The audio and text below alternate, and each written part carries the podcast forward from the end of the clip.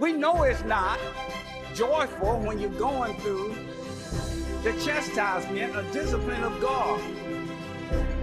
Because later on, when you look at the providence of God, sometimes those things that were bad were really good because God worked those things together for good. Pulpit down, if you will, by preaching the word of God. Second Timothy chapter four, verse number one and following, preach the word in season, out of season. There come a time when they will not endure sound doctrine, but have itching ears. Jeremiah, he was somewhat disappointed because he's going through a lot right now. And he felt like he did not sign up for this. He, he felt like God had deceived him. God does not deceive us. Sometimes we just get the wrong idea. We get the wrong idea, even when it comes to relationship, when it comes to marriages. We, we feel like, no, it should be happily ever after, but there are going to be some bumps in the road. And we often forget when we up there and we recite these vows that says, and this is what they say, to sickness and to health, to richer and to poor, and, and to poor, to bankruptcy. Woo! If you don't love a person deep-rooted enough when they get sick, you won't necessarily be there for him. There was one senator, when his wife got sick, he, he divorced her when she needed him most. That's why you must make sure that love is intact, that you really love that person, that it's not a, a, a superficial love, that, that you, you really deeply, deeply love that person. He felt like he was deceived. Because look at Jeremiah chapter one. In Jeremiah chapter one, verse number seventeen, thou therefore gird up thy loins and arise and speak unto them all that I command thee. Be not dismayed at their faces, lest I confound thee before them. Break to pieces before them. Don't be, you know, in other words, God, God is telling Jeremiah that you're going to be ridiculed, you're going to be persecuted, but don't be dismayed. In John sixteen, verse number thirty-three, Jesus says, in this world you will have tribulation, but be of good cheer. I have overcome the world. I overcome the world.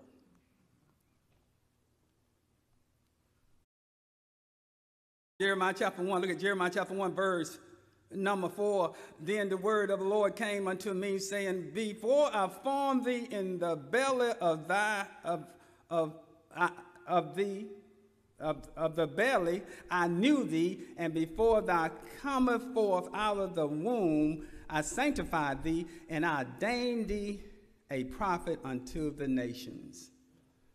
God had already chosen him a long time ago. We used this particular passage of scripture in Jeremiah chapter one, verse number five. Don't get a, an abortion, because God knew you before you were formed in your mother's womb. Not only that, but there's a lot of other reasons not to do that. Taking a life. And only God can take life and give life.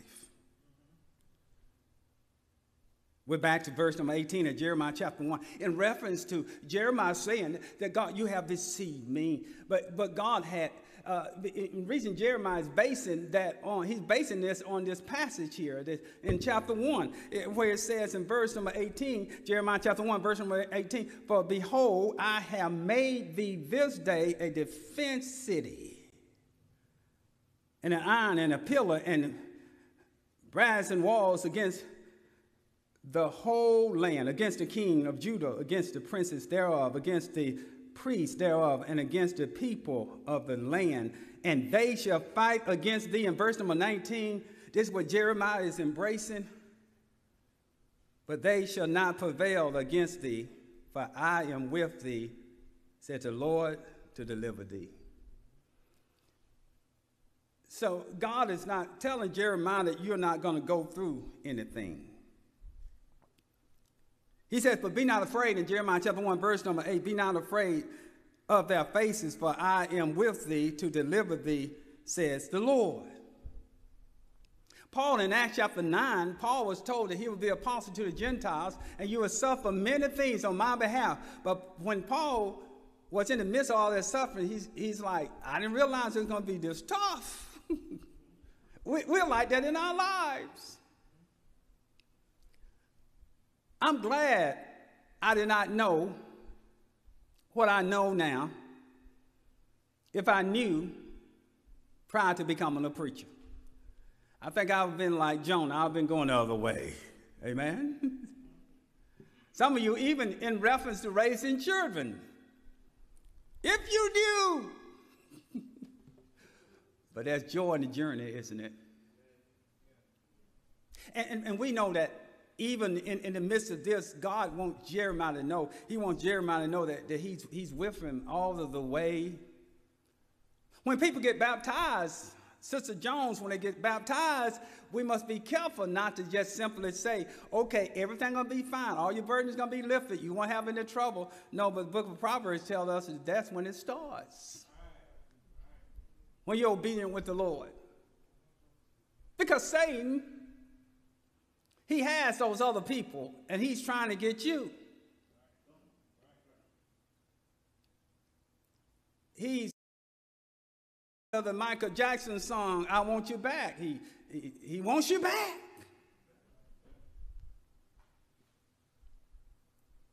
Jeremiah suffered. He was beaten. He was beaten and cast into jail and stocks. He knew it was going to be bad, but not this bad. He thought there would be no physical violence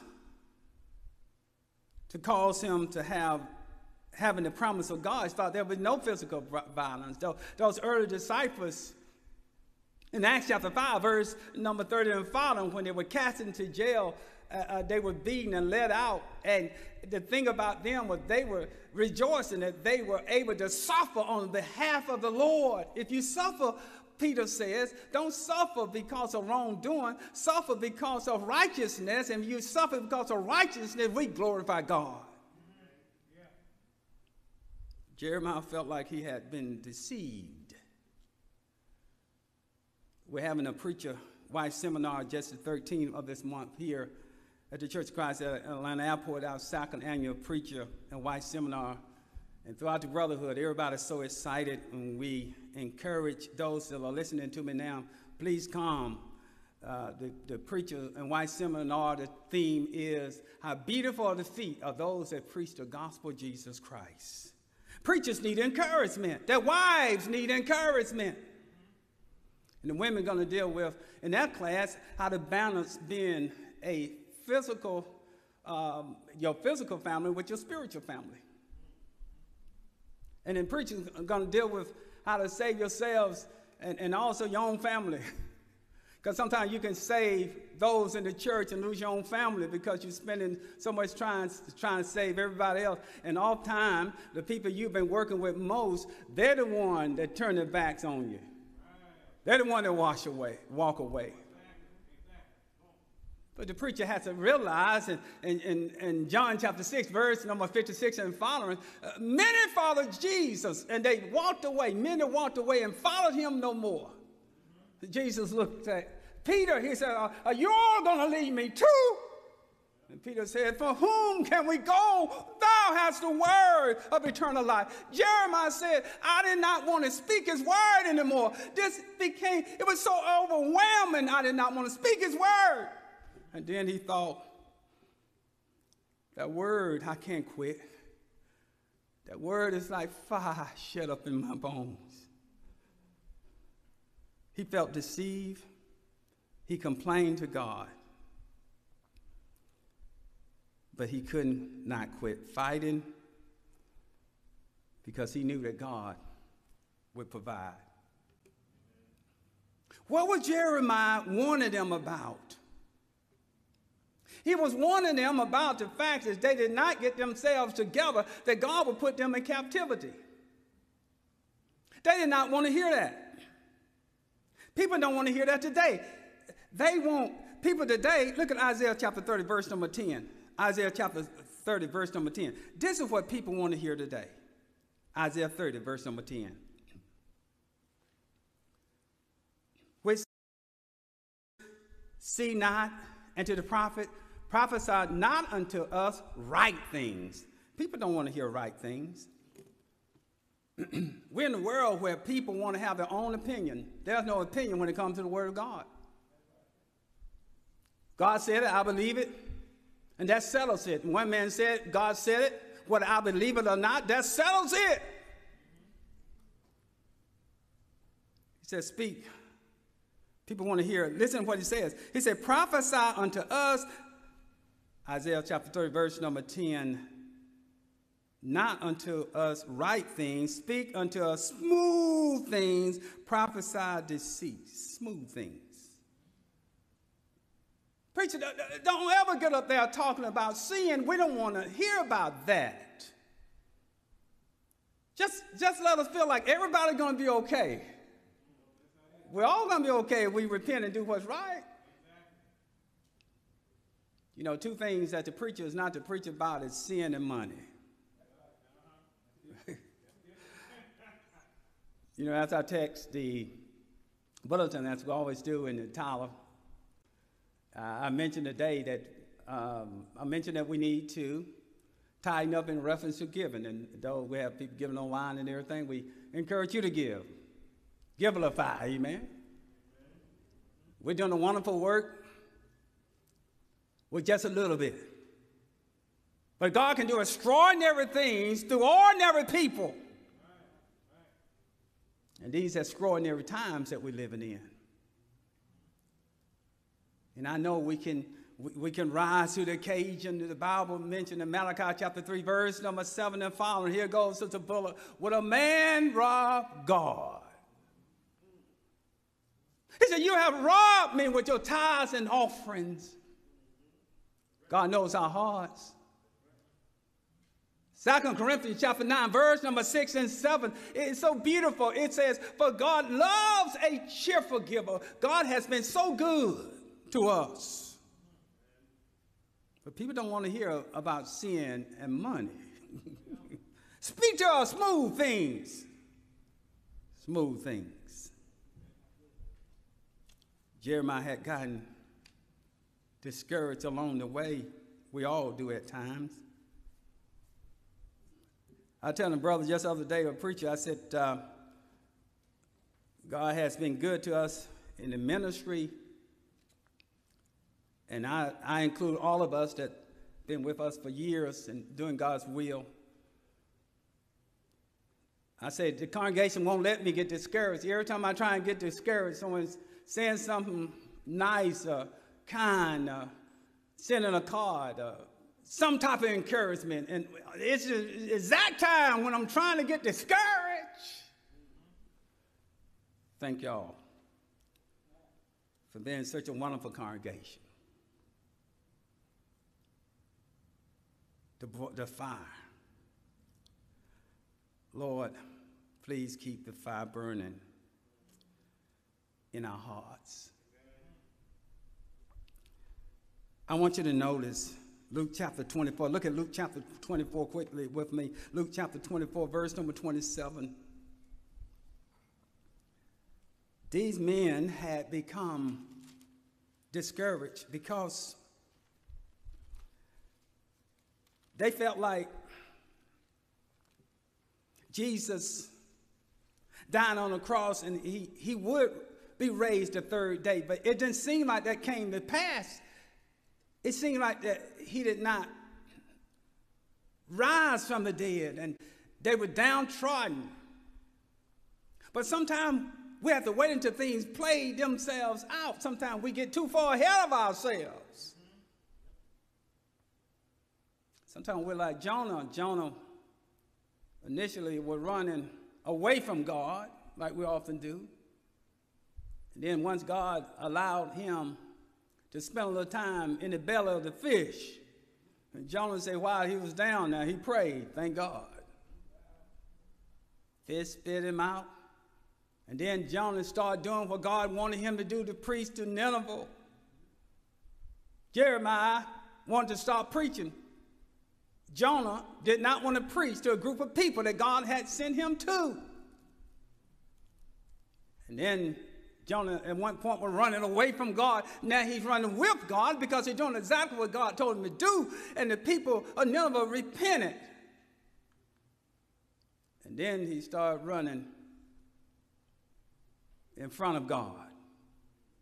He started getting discouraged about those people repenting. That wasn't his business. Our business is to teach and preach the word. God asked to increase.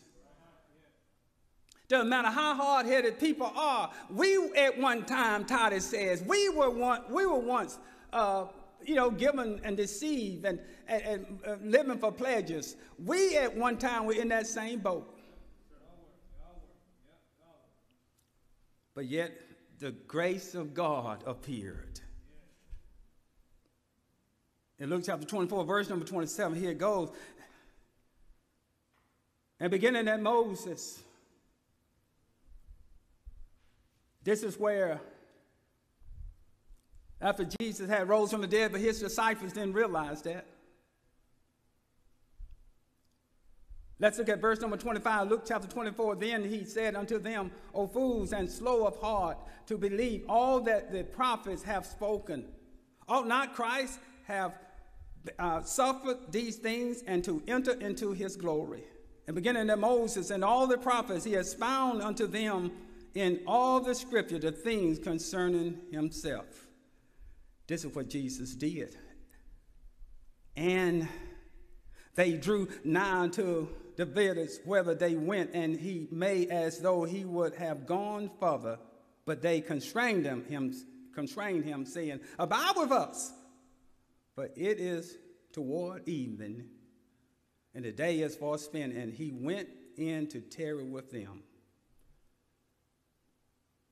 These men, they were weary thinking that Jesus did not rise from the dead, but Jesus walked with them about seven miles, and he concealed himself. They didn't know who he was until the end of that journey on the road of Emmaus. Notice what verse number thirty-one says. And I hope your heart is burning as we go with the word of God even now and in Bible classes. And as you study God's word, I hope your heart burns. Here it goes in Luke chapter twenty-four, verse number thirty-one. And their eyes were opened and they knew him, and he vanished away out of their sight. In verse number two in Luke chapter twenty-four, the Bible says, and they said one to another, did not our heart burn within us while he talked with us by the way, and while he opened to us, what did he open now? The scriptures. He opened the scripture. Then our hearts burn. Our hearts shall always burn when we hear the word of God. If not, why not? If Jesus says in John chapter six, verse number fifty-six and following, that his word becomes life, it is life and spirit. In Hebrews chapter four, verse number twelve, that word is more sharper than any two-edged sword. Then our hearts burn as we walk along the way. Jeremiah said, I, I, I wanted to quit, but I couldn't quit because her word was like a fire shut up in my bones, shut up in my heart. You can understand why the Bible tells us throughout the book of Psalms, Psalm uh, one nineteen, verses one and following, where it just keep popping up. Meditate on God's word day and night. And if you do, his word would be like fire shut up in your bones. What would cleanse us? It's not necessarily reading the news in Hollywood or Dollywood, or any kind of wood, but it's reading the good news of Jesus Christ. How he died He was buried. He arose the third day. He reigns now on the right-hand side of God. Then our hearts burn as we walked along the way. That's a song that we sing in our songbooks. You never mention him to me. Maybe we never mention him to others. It says, uh, as I saw you day by day, you taught me not to wait. You never mentioned him to me. You've been working beside me on the, on the job for years, but you never mentioned that you're, you're a member of the Lord's church. You never mentioned that you're a Christian. You never showed me how, how the word of God is really burning in your heart. You never mentioned him to me. But Jeremiah, he continued to preach. Like we must continue to go and teach whether people listen or not. In Second Timothy chapter four, I, I mentioned it. Let me just read it. Let me just touch the hem of the garment of it just for a moment or two. Second Timothy chapter four, verse number one. I charge you therefore before God and the Lord Jesus Christ, who shall judge the quick and the dead at his appearance and his kingdom. What are you saying, Paul? Preach the word. The answer in season, out of season, reprove, rebuke, exalt with all long suffering and doctrine. For there come a time when they would not endure sound doctrine, but after their own lust shall they heap to themselves teachers having itching ears. And they, they should do what, Paul, in verse number four, and they shall turn away their ears from the truth and shall be turned unto favors. From the truth. You should know the truth, and the truth shall make you free. Right. Sanctify them through that word, John chapter seventeen, verse number seventeen, for, for that word is truth. They would turn away from the truth. A preacher doesn't have to try to please anybody. A preacher has to please God. He must stay with the word. Down at a congregation where there are astronauts and spaceships, and these men would come in to worship with the congregation, scientists and astronauts. And the young preacher felt like if he tapped into their jobs and, and talked about spaceships and all that they did, that he would win them over. And one of the doctors pulled him to the side after the worship, said, son, don't worry about that, just preach the word. We come to hear the word. See, that's a place and time for everything, but, but in the Lord's church, see, this pulpit is here for us to preach the word. In spite of, we mentioned in Isaiah chapter thirty, verse number ten, people want to hear something smooth. Some want to hear a lot of jokes. Some could be good comedy ministers, if you will. But we must be preachers of the word. If you preach the word, people will come and just see the pulpit burn. But watch thou in all things, Second Timothy chapter four, verse number five, watch thou in all things, endure affliction. The preacher must learn how to do, endure affliction. That, that's one of our topics in the Preacher and Wife Seminar. How the minister is to endure affliction. You can't have thin skin in this, this type business. You must endure affliction. People are going to come and go. You're going to see people other places and everything. But see, see, members don't know. They don't often know. We preachers, we are, we are good friends with one another, elders and deacons, and, and wherever you go, it doesn't matter just since you're in the Lord's church. We're good friends. You're not hurting us. We all leave places from time to time. You leave your job to go over here, over there. We understand that. Just stay faithful. Right, right. Just stay faithful. Right, right. Because guess what? It's not the preacher's church, it's the Lord's church. Thank you, thank you. Amen? Thank you. Yes, Paul said, I didn't die for your sins. The Lord died for your sins. First Corinthians chapter one, verse number ten and following, Paul said, there is some, there, there is some uh, problems, if you will. There is some conflict in the house of Chloe. In that some say, I'm a Paul, I'm a Cephas, I'm a Apollos, I'm a Christ. Paul says, we didn't die for you. And all we are are ministers in what you believe. Second Timothy chapter four, listen to what he says. He said, but, but watch, he says, but watch thou in all things. Endure affliction. He tells Timothy earlier, be a good soldier. We all are soldiers in the Lord's army. We're on the same team, on the same team. You know, we have a basketball playoffs, and uh, sadly, our Atlanta lost the first game, but it's going to be all right. They're going to come back. Amen. They're going to come back. But you know, the highlight of those games for me is when they come back, Jessica, when they come back, we go back to the bench. Watch this now. They're all giving one another high five. You know, it's like Sister Walker, like, you gave it all on the floor out there. We appreciate that. Don't you know it's the same way in the Lord's kingdom, the church? We're, we're one body, we're, we're one heart. Hello, my name is Minister Herbert Moore from the Church of Christ at Atlanta Airport. We're located about three miles from the Atlanta Airport, the busiest airport in the world. We're just an eight-minute drive. We have many people that travel through the airport, and they come to worship with us. We speak what the Bible speaks, and we're silent what the Bible is silent. And so we invite you to come.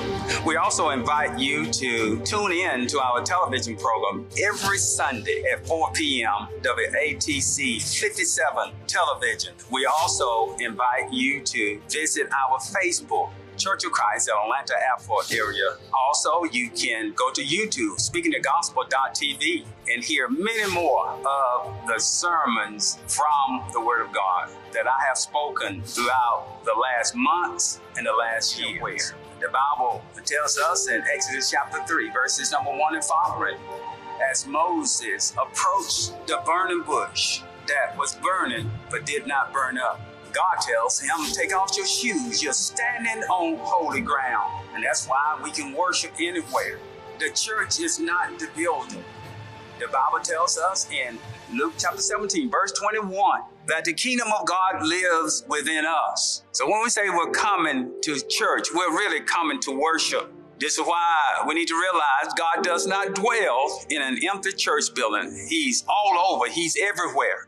And those that worship him, in John four twenty-four, must worship him in spirit and in truth.